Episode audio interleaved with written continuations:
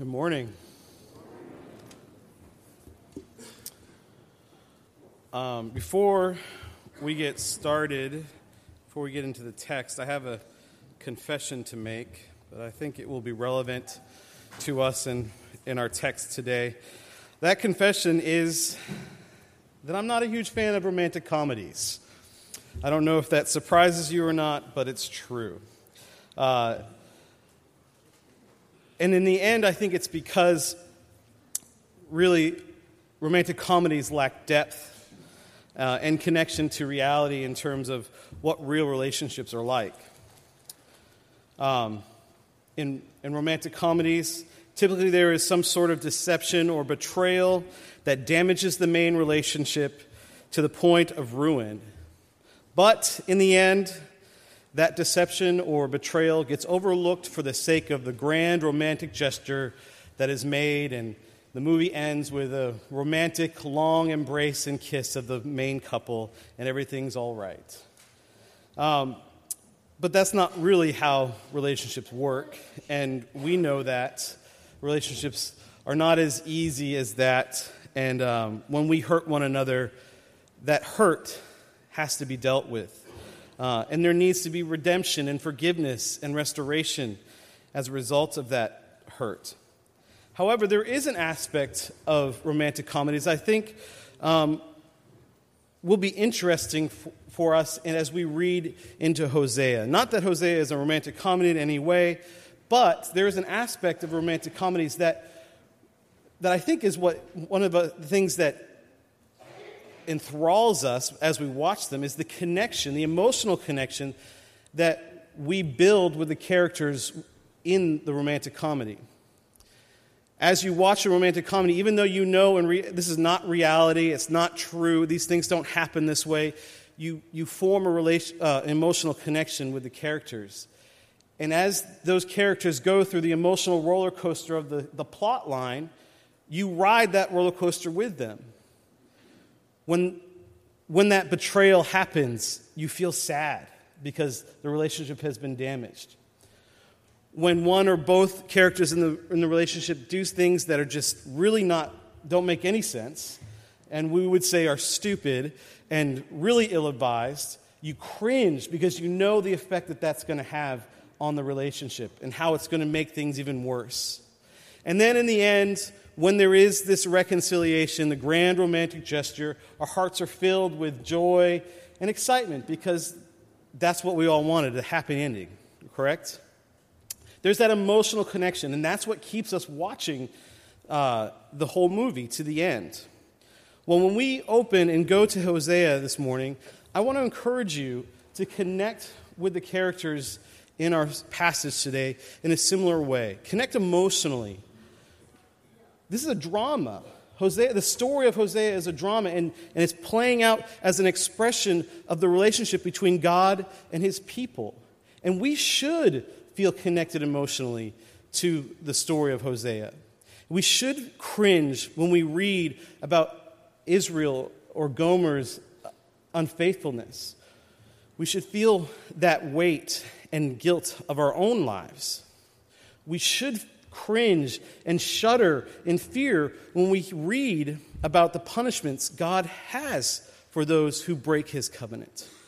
But we also must feel the joy and elation and true redemption that we find in Hosea as well as God redeems his people because he is our redeemer and that is our the title for our sermon today and that is the point of our message today. Let me uh, begin by reading all of chapter 2 and 3 um, as I think that the whole text will give us the needed context for the message this morning. Let's, let's read.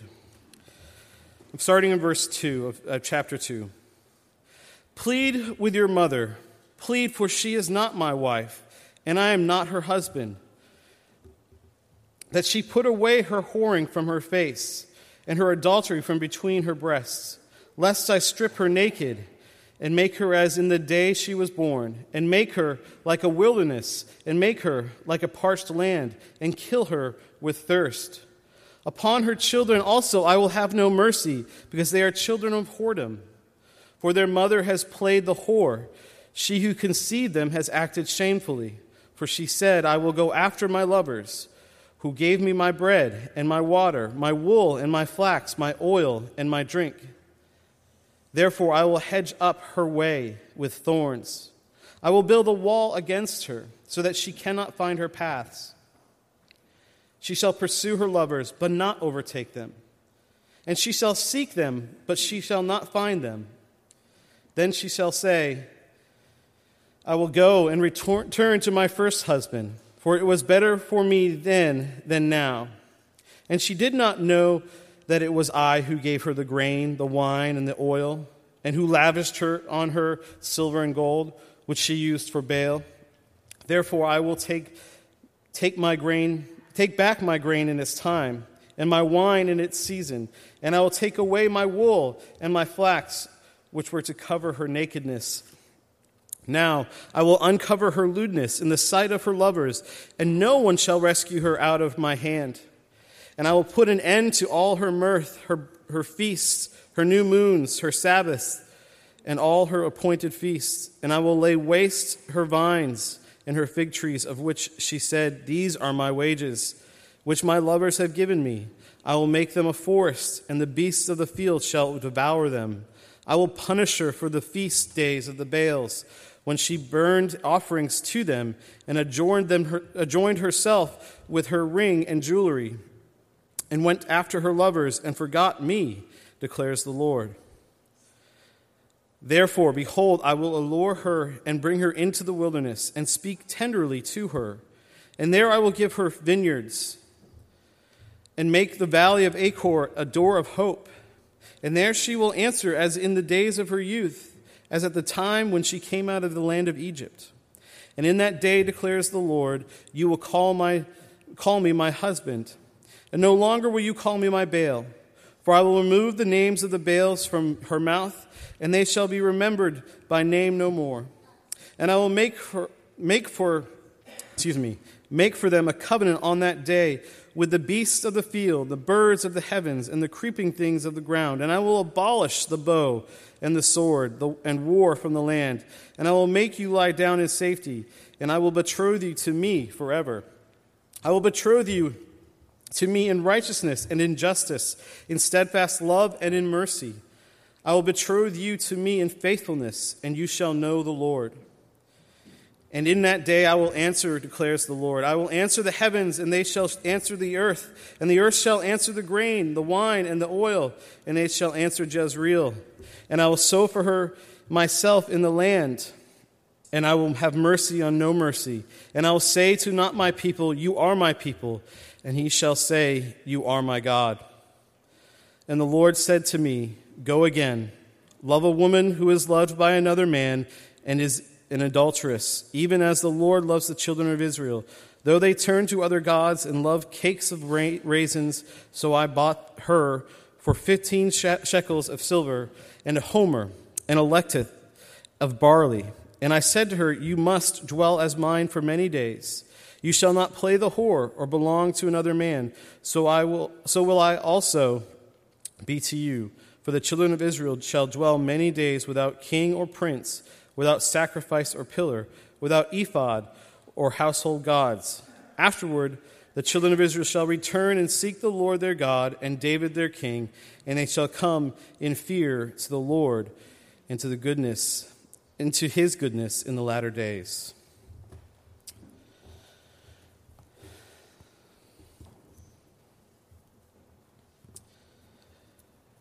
The story of Hosea and Gomer is one that most of us at least have some recognition to. Uh, but it is one that is, is definitely very dramatic. But it is one that is a representation, an expression of the relationship between God and his people, Israel. The unfaithfulness of Israel as opposed to the faithfulness of God in spite of that unfaithfulness. And as we see in chapter 2, that unfaithfulness is not taken lightly. God does not see it as a trivial thing. And the first 13 voice, verses of, of chapter 2 are very stark and bleak as in terms of God's dealing with Israel's sin. I have three points this morning that, that I would like for us to take home. The first is God, in his redeeming grace, makes sin miserable for his people. The second, God, in his redeeming grace, always allures his people back to himself. And third, God, in his redeeming grace, purchases our redemption in, in full, once and for all.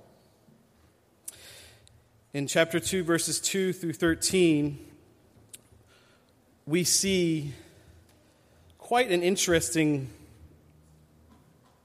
display of what God does for his people in their sin. God makes sin miserable for Israel.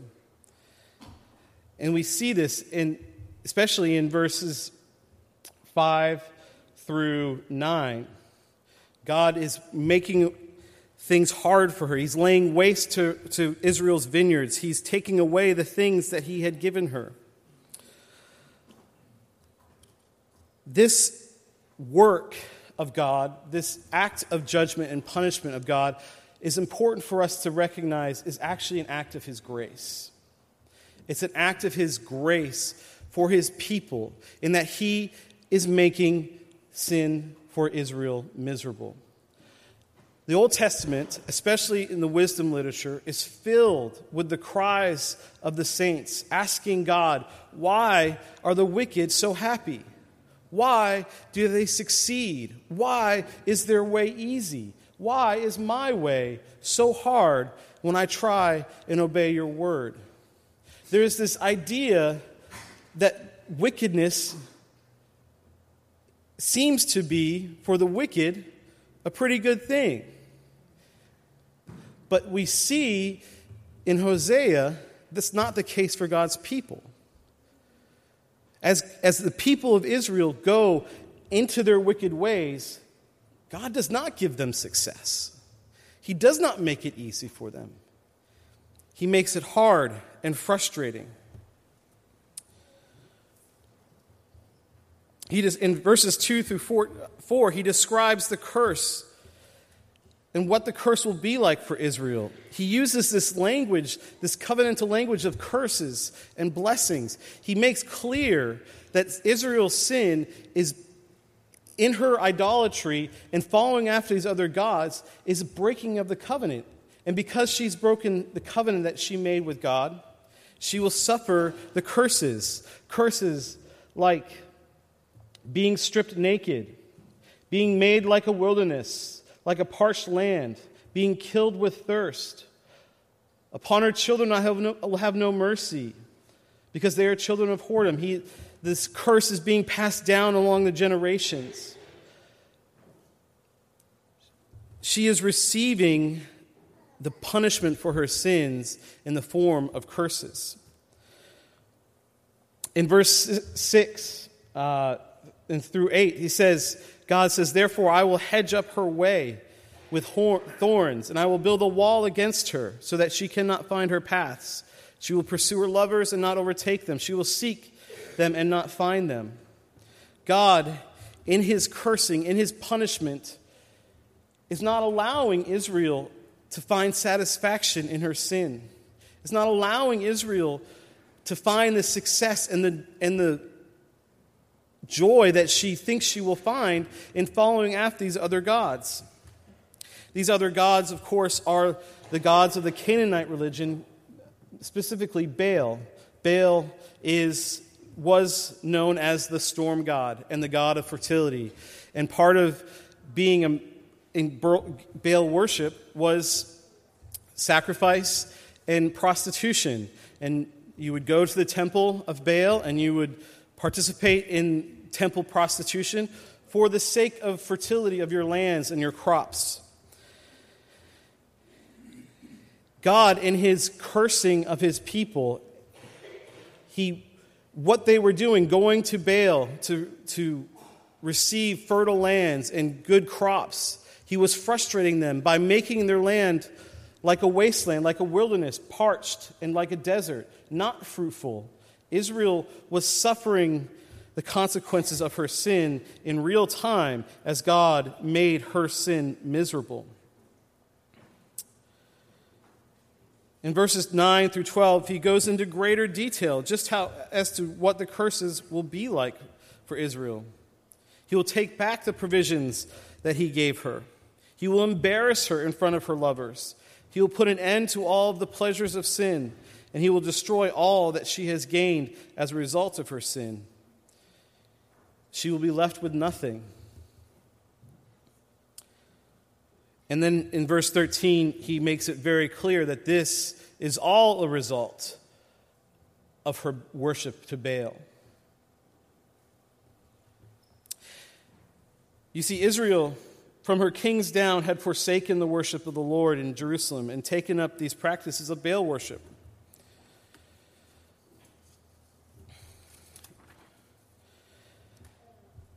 Israel believed that they had had to make sacrifices, that they had to go to the temple and participate in the prostitution there.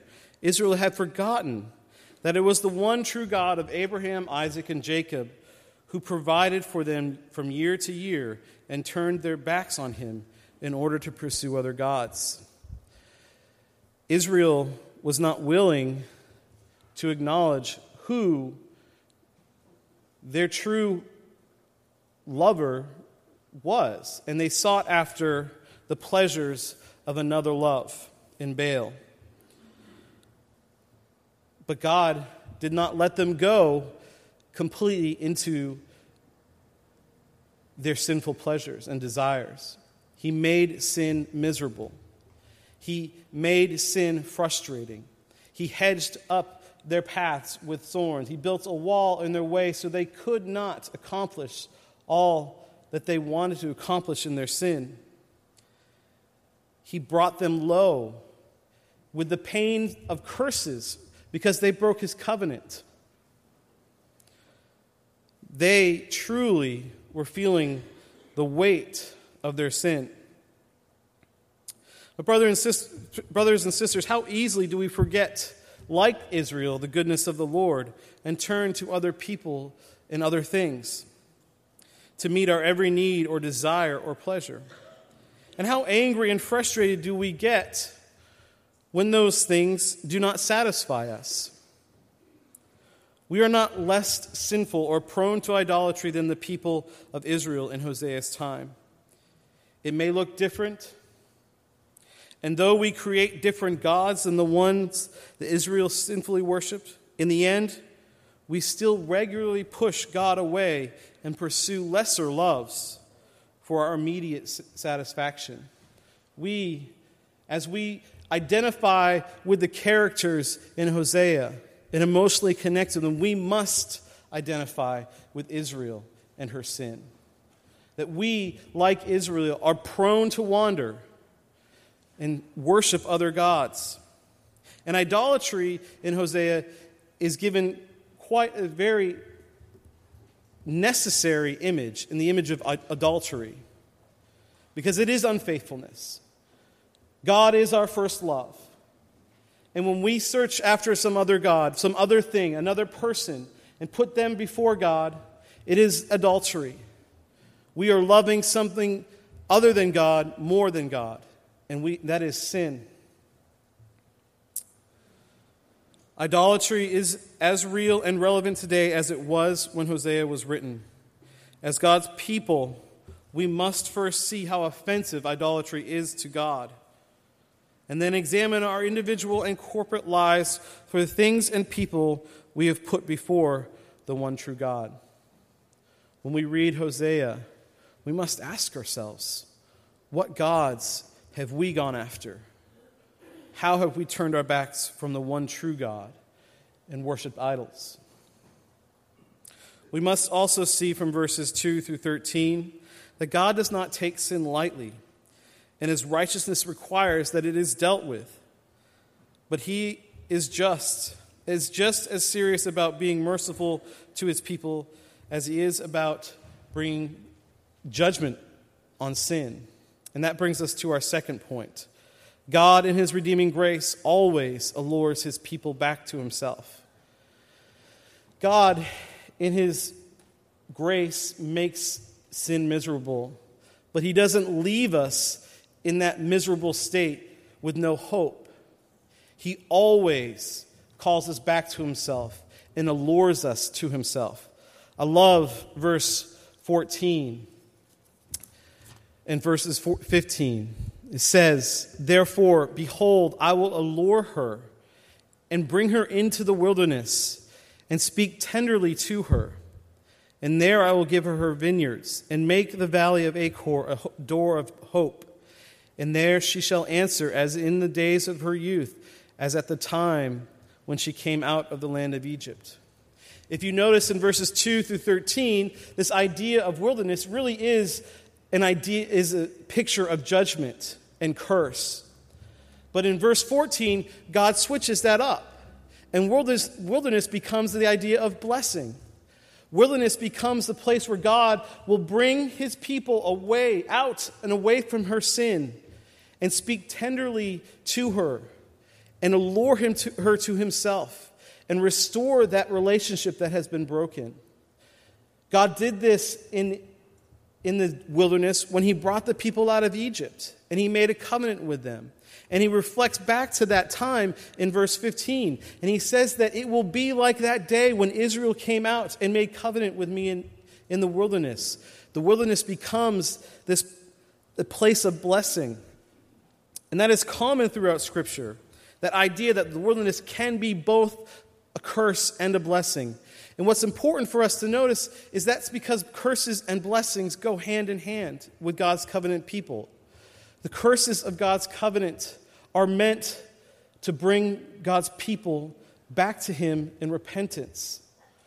When God's people sin and they receive the per- curses for their sin, the whole point of God pouring out His curses on His people is so that they will then turn and repent and come back to Him.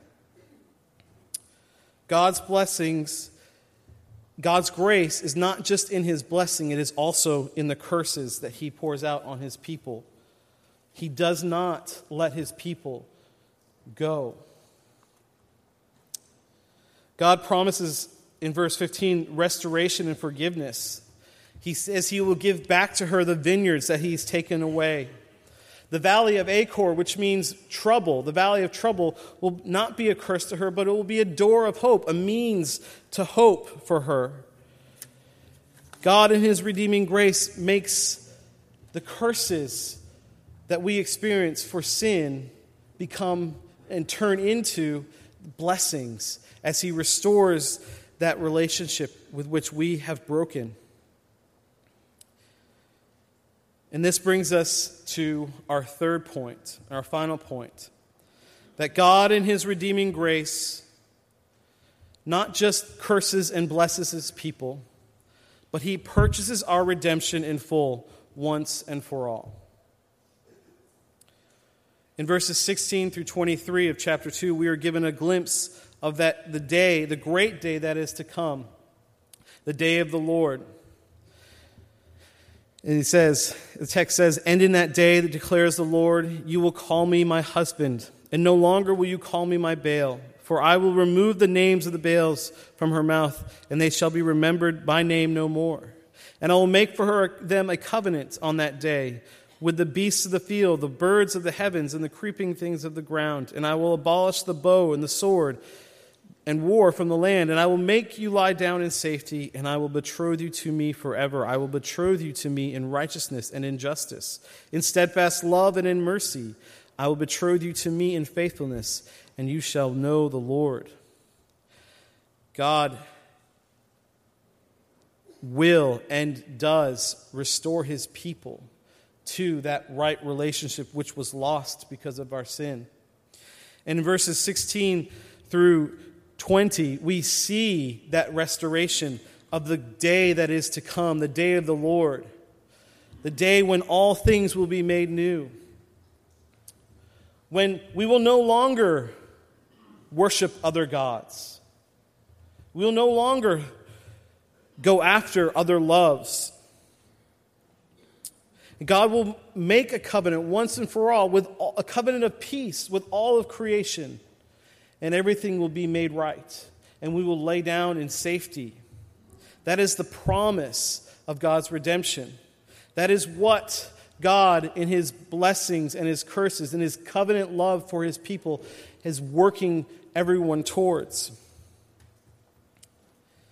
And then he also promises to make Israel his bride, a bride for all of eternity, one that will, in which she will receive righteousness, justice, steadfast love, and mercy, and she will remain faithful to him. He is giving us a glimpse of heaven and the restored, perfect union with God. And then in verses in chapter 3 verses 1 through 5 god commands hosea to act this redemption out. And he tells hosea, hosea to go and buy his wife out of prostitution to purchase her and to bring her back so that he may love her the way in which god loves his people. Verse chapter 3 verse 1 and the lord said to me go again. Love a woman who is loved by another man and is an adulteress even as the lord loves the children of israel though they turn to other gods and love cakes of raisin. Even in the midst of our idolatry our unfaithfulness to god he still his love is remains constant and unending. And in hosea he instructs Hosea to go and redeem his wife out of prostitution. And this is for us an expression of God's love for his people, for those who put their faith in him. That even though our sin is great, even though we chase after numerous other gods, and our, our unfaithfulness faithfulness to God stretches to places that we don't even aren't even aware of God, in His redeeming grace, purchases us back and makes us His own. He pays the price. Hosea goes and he pays the price of, of the prostitute so that she can be purchased out. God, in redeeming his people, purchases us from sin through the blood of his Son, Jesus Christ. God does not take sin lightly because his righteousness requires justice for sin.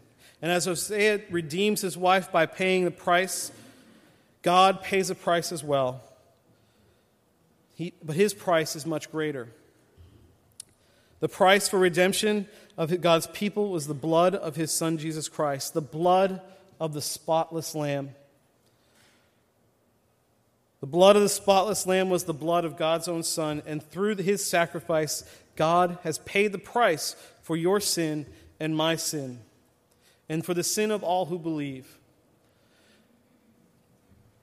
This redemption is complete, and this redemption is paid in full. This redemption we have in Christ is eternal. God, in his redeeming grace, purchases our redemption through the blood of his Son, Jesus Christ, for all of eternity. And there's nothing that can take that away. And he redeems us to himself as his bride, and he restores us to the right relationship with him, so that we no longer confuse him with other gods, but know him as He truly is our God, our Redeemer, our Father in heaven, our Lord Jesus Christ, and the Holy Spirit who lives within us. He makes Himself known to us so that we might live as His own children. Friends, maybe you have experienced the miserable, miserable effects of sin in your life. Maybe you are feeling them right now. And nothing you do seems to make it better. No sin seems to make it better. No amount of good work seems to make it better. Maybe you just are feeling really tired of, of the effects of sin on your life. Maybe you would say you feel like you've been cursed, or maybe you believe that God has it out for you. Hear me when I say this is God's grace in your life, waking you up to the horrible effects of sin and the destruction it brings to those who reject Christ. God is giving you a taste of what your sin leads to in hell. He is, in His grace, showing you to, that to you today so that you can repent and call out to Him for redemption, the redemption that only He can give you. If you are in a place spiritually where you feel like you are at the end of your abilities and you cannot get yourself out of this pit that you find yourself in, then that is God calling you to Himself in faith and repentance. He's alluring you to Himself, and His gospel speaks tenderly to you, calling you to faith and repentance, to receive the forgiveness and redemption that He has bought by the blood of His Son. His desire is to redeem you and make you His child. And He is doing that just even in this moment, through the conviction of the Holy Spirit. Do not turn your back on him, but hear his tender, kind voice and turn to him in faith, and you'll be restored completely. The redemption of God's people is not like the superficial, touchy feely redemption that you get at the end of a romantic comedy. That redemption, that restoration is it's weak, it's shallow it doesn't last. Because the true pain and sin and brokenness of that relationship is not dealt with. But in God's redemption, the pain, the sin, the brokenness of that relationship is dealt with completely and fully in His Son, Jesus Christ. And so that redemption, that restoration that we see here in Hosea, that we know by faith in Jesus Christ, is full and complete. And it is our hope for all of life and eternity. Let us pray. Oh, Heavenly Father, we give you thanks, for you are our Redeemer. And your grace is perfect and pleasing, even in the midst of great pain and suffering as a result of sin. Lord, by your Holy Spirit, I pray that you would waken our hearts to our sin, convict us, and call us back to yourself that we may repent in faith and be restored to you. We pray these things in Christ's name, the one who does redeem us completely. Amen.